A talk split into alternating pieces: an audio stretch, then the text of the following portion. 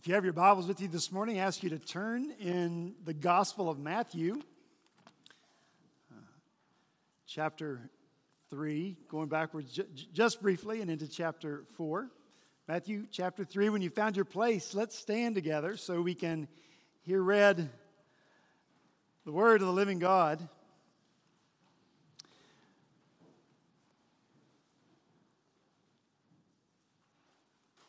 Matthew chapter 3, beginning in verse 17, this is the word of the Lord. And behold, a voice from heaven said, This is my beloved Son, with whom I am well pleased. Then Jesus was led up by the Spirit into the wilderness to be tempted by the devil. And after fasting 40 days and 40 nights, he was hungry. And the tempter came to him and said, If you are the Son of God, command these stones to become loaves of bread. But he answered, It is written, Man shall not live by bread alone, but by every word that comes from the mouth of God.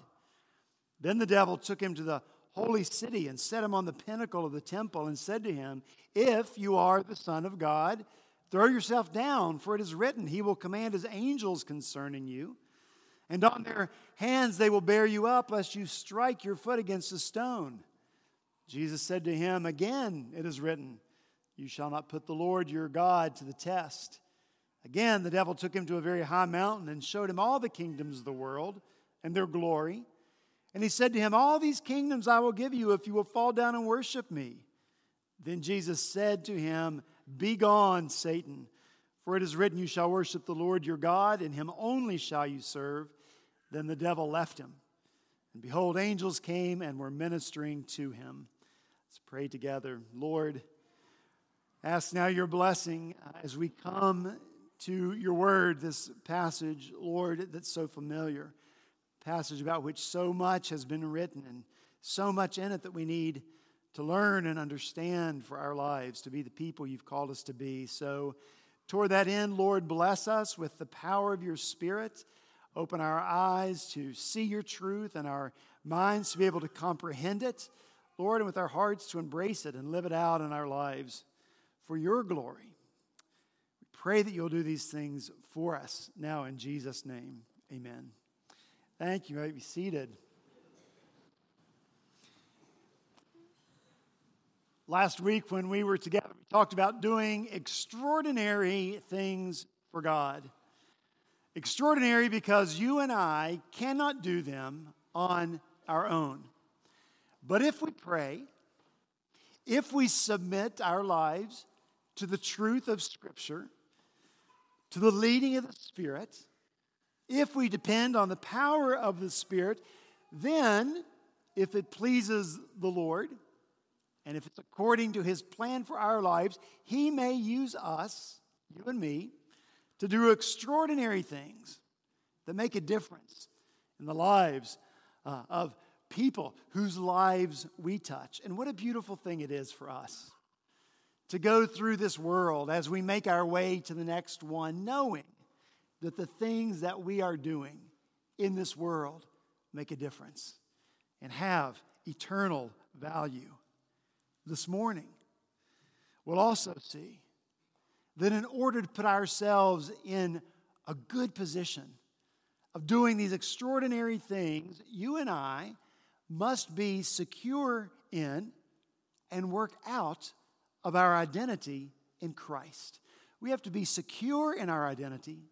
We have to work out of our identity. We must know who we are in Jesus, not who we want to be ourselves, not who the world tells us we should be, but who the Lord has made us to be.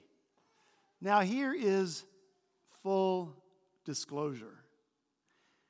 When you know your identity, and when you own your identity, when you are living out of that identity, when you are acting out of that identity, when you are thinking out of that identity, you will be tempted. Tempted to deny that identity, or at least be insecure about it. Tempted to act in ways that are contrary to who you are in Christ. And if you and I give in to those temptations, then you and I will be rendered ineffective in doing those extraordinary things for God. And that would be very sad. So you and I must expect and be ready for temptation to come. We can expect nothing less for ourselves than we see happening in the life of Jesus. As you heard this morning at his baptism, the voice of God declared Jesus' identity this is my beloved Son. We don't know if Satan was at Jesus' baptism or not. He may have been in the crowd of onlookers. We do know that angels long to look into the things of Jesus. And Satan, being a fallen angel himself, might have the same interest, even a heightened level. He might have been there, hearing the voice of God clearly announce the identity of Jesus. Here's what Satan does know a contest is coming. God, his creator, told him so in the garden. You know the story. After God created man and woman in his image, they, man and woman, rested in the work the Lord had done. Please imagine opening your eyes for the first time, coming to consciousness for the first time, and you look around you, and you are in the beauty and the splendor of the paradise that God created for you and placed you in the Garden of Eden. I don't know what the rest was like, other than to say that, that as the final crowning part of God's creation, Adam and Eve were able to rest and enjoy the beauty and the glory of the paradise that God had given them. And the overflow of living in that reality was that they would worship the God who had created them and given them consciousness of all this and enjoy the one who had given it to them forever and ever. Additionally, they were to rule over all that God had created. And so we see that their identity, Adam and Eve's identity, is established. They are God's image bearers, they are ones who rest in Him. They are ones who rule over all that God has created. And so once their identity is established, once it's pronounced that that identity is good, then Satan enters to tempt Adam and Eve to think and to believe outside of the identity that God has given to them. And so the serpent tempts them to believe that this paradise that God has given them is not enough. He tempts them to believe that there is more that God just does not want them to have, more that God does not want them to know. He wants them to believe that God is limiting them and repressing them, and that God is the man who's trying to keep them down. And so, after Satan messed with their thinking and their believing about their identity, he goes after their acting, right? Go ahead and eat the fruit of the forbidden tree, and you know what happens. Adam and Eve give in to Satan's temptation and they eat the fruit. And then God comes calling. And this is what he says to the serpent at that time. Genesis 3:15. I will put enmity between you and the woman, and between your offspring and her offspring. He shall bruise your head, and you shall bruise his heel. That's what we call the proto evangelium, the first promise of the gospel. And did you get it? It's the promise of a future contest or battle. Satan, the serpent, is going to have a small victory. He's going to bruise the head of the one who is coming, but the coming one is going to have the final victory by bruising or crushing the head of Satan, the one who tempted and brought sin into the world. But one of Satan's many problems is that he does not possess the divine attributes of God. He's not omnipresent, he isn't everywhere as God is. He certainly has a wider sphere of influence than you or I have, but he cannot be everywhere at once, neither can his minions be. Satan is not omnipotent. He's stronger than you and I, but he's not all powerful, and he is certainly not more powerful than God. Neither is Satan omniscient. He does not know all things. He knows more than we do, but he does not know all that God knows. And because he does not know all that God knows, he does not know when the contest, when the crushing is going to come. And so this makes him afraid because God is all of these things. And the reality of what he, Satan, is not, it makes him a fighter. He does not know which one will be the one that's going to crush his head. And so the voice of God is spoken from heaven, saying, This is my beloved Son, in whom I am well pleased. But, but what does God mean by Son of God? The nation of Israel was referred to as God's son.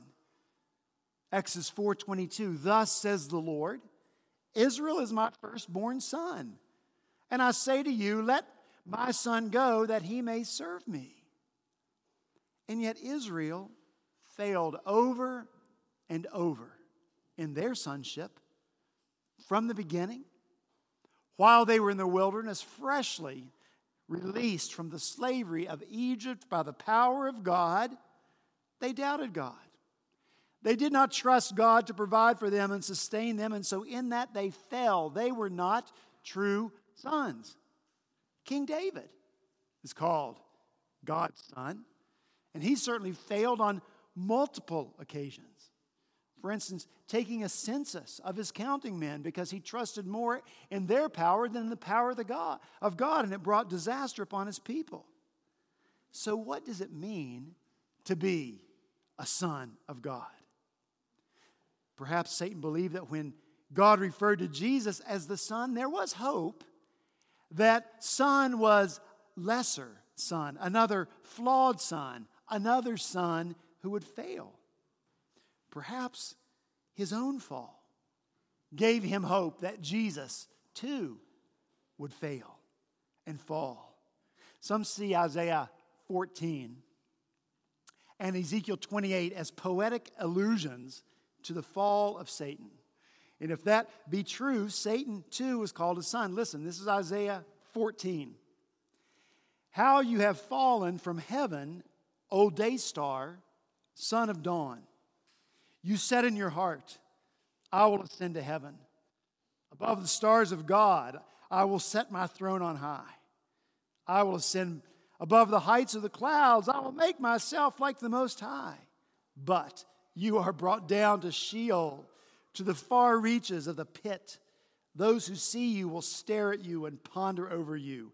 Is this the man who made the earth tremble, who shook kingdoms, who made the world like a desert and overthrew its cities, who did not let his prisoners go home? Ezekiel 28. Your heart was proud because of your beauty you corrupted your wisdom for the sake of your splendor. I cast you to the ground. All who know you among the peoples are appalled at you. You have become dreadful. You have come to a dreadful end and shall be no more forever. If these truly are descriptions of Satan before the fall, then the son of dawn, the one of beauty and wisdom, fell. If he fell, then perhaps so will this one who has been declared to be the Son of God. If we could see a celestial scoreboard, just I don't know what a celestial scoreboard would look like, but if we could see one, Satan would be the apparent victor. He watched Adam and Eve fail and fall, there's a point. Israel failed, another point. David failed. Thus far, no son has fully embraced and lived out of their identity. Each one has yielded to the temptation of Satan.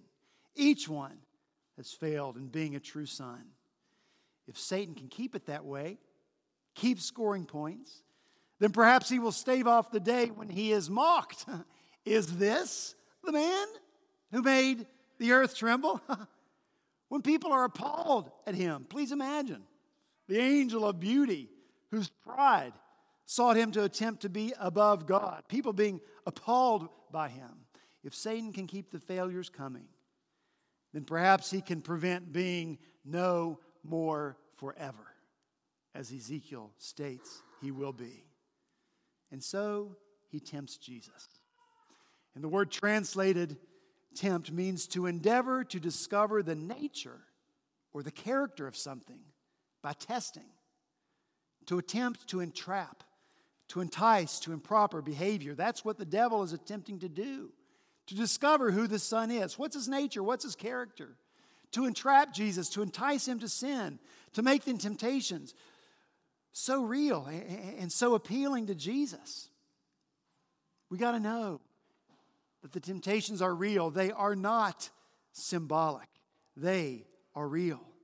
We must also acknowledge the temptations not only were real, to Satan as he offered them, but they were very real for Jesus. And so the age old questions are these How could Jesus really be tempted? Could Jesus really have given in to temptation? The answer has to be no. The character of our Savior, both in his identity, his divinity, and his humanity, is such that he would have never sinned, but that doesn't lessen the degree of the temptation that he experienced. It doesn't lessen in any way the fact that in this moment he had to withstand against each temptation just because he would not have yielded. Did not mean that Jesus did not have to choose what was right, or pray, or fast, or call on the Spirit for strength. Otherwise, it would be disingenuous to call them temptations. Can we fast forward for a moment to Matthew? We see in what he records there the emotional agony the temptation produces in Jesus, an agony that we don't see here in chapter 4. The Last Supper is finished. And Jesus has left the upper room with his disciples. And then he went with them to a place called Gethsemane. And he said to his disciples, Sit here while I go over there and pray. And taking with him Peter and James and John, he began to be sorrowful and troubled. And he said to them, My soul is very sorrowful, even to death. Remain here and watch with me. And going a little further, he fell on his face and prayed, saying, My Father, if it's possible, let this cup pass from me. Nevertheless, not as I will, but as you will. And he came to the disciples and he found them sleeping. And he said to Peter, So, could you not watch with me one hour? Watch and pray that you may not enter into, into temptation. The spirit indeed is willing, but the flesh is weak. This does not sound like the behavior of a man who is not deeply affected by temptation. It seems that he longs for his disciples to watch with him. It seems that he does not want to be alone. It seems that he wants the support of his friends as he faces his final temptation to not go to the cross The temptation of Jesus must have been very real. Must have been real. Or we do not have someone who understands us. Or we do not have one who has been tempted in every way as we are tempted, but without sin. And yet, that's what Scripture tells us that we have in Jesus. Because a tempted one is who we have in Jesus, then you and I can approach God's throne with grace and confidence that we might receive mercy and find grace to help us in our time of need. That's what Hebrews chapter 4 says. Because a tempted one is there. And that's what we need to do, right? Approach God receive mercy. Because a tempted one is who we have in Jesus, you and I can hold firmly to the faith we possess. And that's what we need to do, right? Keep on holding on, keep on believing. But look, Satan doesn't want you to come near to the Savior who loves you. He does not want help for you. He does not want grace for you. He does not want you to receive mercy. He wants you to let go of your faith, to deny it, to believe that it's a fable. But guess what? Here's what he didn't see coming. He's the one who tempted Jesus, and because Jesus was really tempted, we can really approach Jesus and receive from him all these good things. Is that good news? Jesus understands the pressure to give up on identity. These temptations were real and they made Jesus a wonderful Savior for us. And so, all that to say, the temptation is no less real for you and for me. And I don't mean cutesy little temptations like, oh, I'm just going to have another piece of chocolate. Maybe that is a real temptation. I don't. We're talking about vital temptations and vital places of our souls. Specifically, the enemy tempts us to be insecure in or to deny our identity. Then you and I will go around doing crazy stuff, crazy stuff, trying to find some security. Crazy stuff, trying to create an identity or a name for ourselves. And most often, what we do to create that identity and make that name for ourselves are not the extraordinary things that make a difference in this world for Jesus' sake and for the advancement of His kingdom and not our own. Look again in these verses. In both the first and the second temptations, Satan goes right after Jesus' identity. In verse 3, if you are the Son of God. Verse 5, if you are the Son of God. See, it's all about identity, right? Are you the Son of God? If you are the Son of God, then prove it. Or possibly, since you are the Son of God, prove it. The Greek will allow for either translation. In one case, the temptation could be to doubt who God proclaims you to be.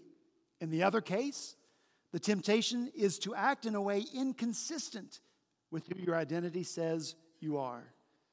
So the temptation lies in not embracing and living out of the identity that God has given to us. And if Satan can tempt Jesus to act outside of his identity, then he wins the contest. Then his head is not finally crushed, at least not yet. And so that's why the temptations are so real and so powerful because so much is at stake. The attack must always come at the point of identity.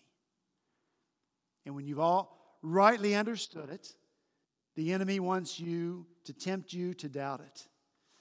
You and I, as believers in Christ, we are given lots of names in Scripture that help us know what our identity is. We are called sons and daughters of God. That might be our favorite one, right? It's heartwarming sons and daughters, adopted children of God.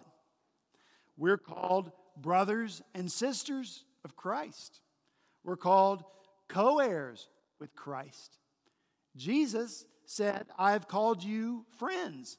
All those are names that help us know our identity. But there's another name, a broader term that's used as well. And Matthew records it in chapter 28 before Jesus physically leaves the 11 disciples. For the very last time to, to ascend to heaven, he says to them, Go and make disciples of all nations. Disciples making disciples. Their job is to reproduce, and so it's a verb. They are to make disciples. So here's the thing God will take care of making those who come to faith, sons and daughters. It's his job. God will take care of reconciling people to himself and making them co heirs of Christ. That's his job. The apostles are to make disciples, and that's where work comes in. Sons and daughters have to be turned into disciples. And sometimes, sons and daughters of God, we are resistant to that. We prefer to remain sons and daughters and not become disciples because, let's be honest, it's easier just to be spoiled, entitled children, right? Is that not true? And if we're honest, we would have to admit that there are more than a few spoiled, entitled children in the American church, right?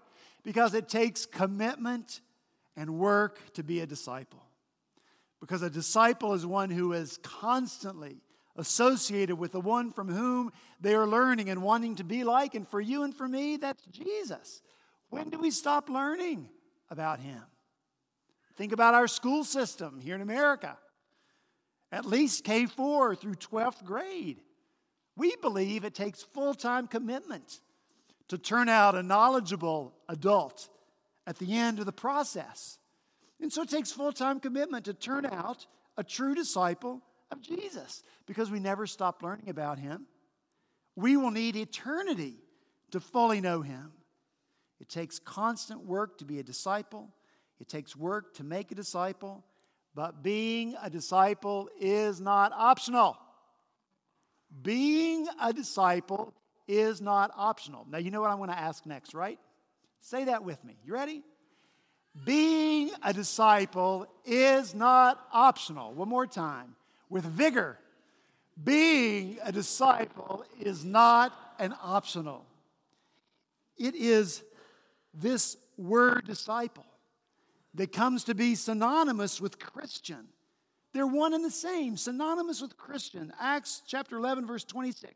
And in Antioch, the disciples were first called Christians. And who called them Christians? The people outside of the church who observed their lives and the way they lived. And what they observed, the outsiders, they looked in, were people who were devoted to the Word of God and the teaching of it. They saw people who were devoted to prayer. They saw people who were devoted to fellowship with one another. They saw people who were devoted to breaking bread together. They saw people who were filled with awe. Awe of what? Jesus and the things of Jesus. These activities. This is what describes who a disciple is and what a disciple does. And these disciples are called Christians, Christ ones. This is our identity, and it's not optional. And so when you take up this identity, when you truly decide that you will first and foremost be a disciple of Christ, you will be tempted to stop living and thinking and acting according to that identity and to live and think and act out of another one, one that you make for yourselves. Because if you and I stop, if we're not faithful disciples of Jesus, then we will not, not make a difference in this world for Jesus' sake. And so the goal is to get us to forget our identity. Here's the difference between Satan's tempting of Jesus and our temptation. See, Satan knows now what he did not know when he tempted Jesus. He now knows what it means for Jesus to be the Son of God. He knows now that Jesus did not fail. He knows that he failed in attempting to get Jesus to fail. He knows that Jesus went to the cross and triumphed there. He knows that when we were dead in our sins, God made us alive with Christ. He forgave us our sins, having canceled the charge of our legal indebtedness, which stood against us and condemned us. He's taken it away, nailing it to the cross and having disarmed the powers and authorities, i.e., Satan, he made a public spectacle of them, triumphing over them by the cross. Is that amazing? Satan could not tempt Jesus to fall or to fail. And so he's angry because he's been made a spectacle of. And he knows his time is short, and he does not know when the final crushing will come. And so he continues to seek to cripple the kingdom, to thwart its advance, to lessen its impact. He wants God's people to deny their identity, to not be disciples, to not have a big picture of the big possibilities of a big kingdom and doing extraordinary things for God.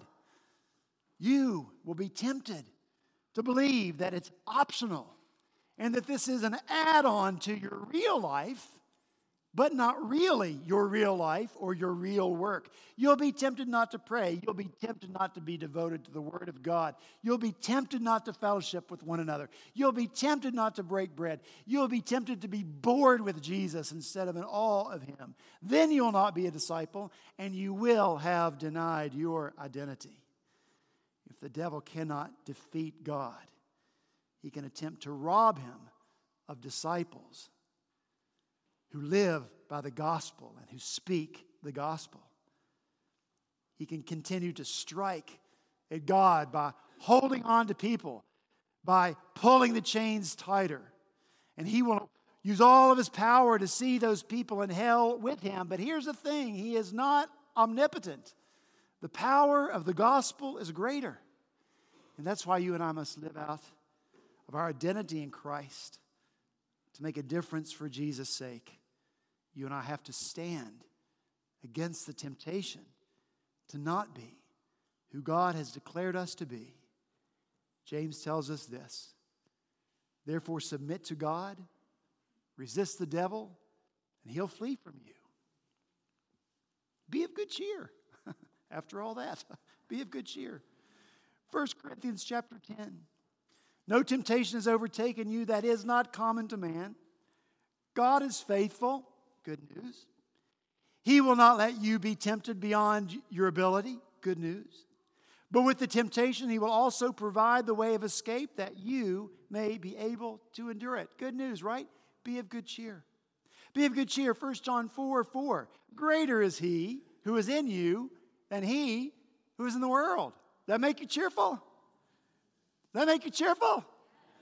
Then go and live out and think out and act out of your true identity and do extraordinary things, you, disciple of Jesus Christ. Let's pray together.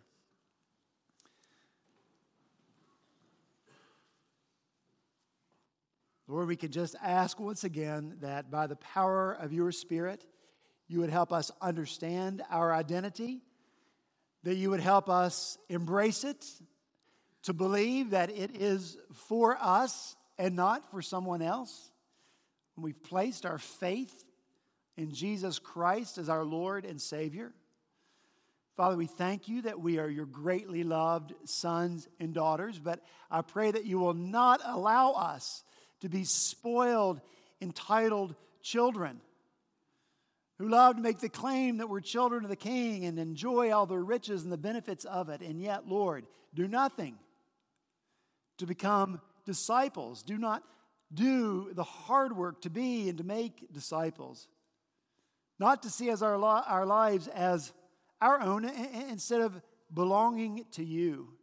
And so I pray, Lord, that you would help us embrace our identity, that we would be true disciples, true sons, true daughters. Help us, Lord, to fight off the temptation. Thank you for the promise of your word that you provide a way for us to stand against them. Lord, the enemy wants us to doubt your love, doubt your provision, doubt your care, doubt your power, doubt, doubt, doubt. Lord, help us instead to believe, believe, believe in who you are and who you have made us to be. And Father, with your help, I pray that as we stand against the enemy, we will do extraordinary things for you and for the advancement of your kingdom. In Jesus' name, amen.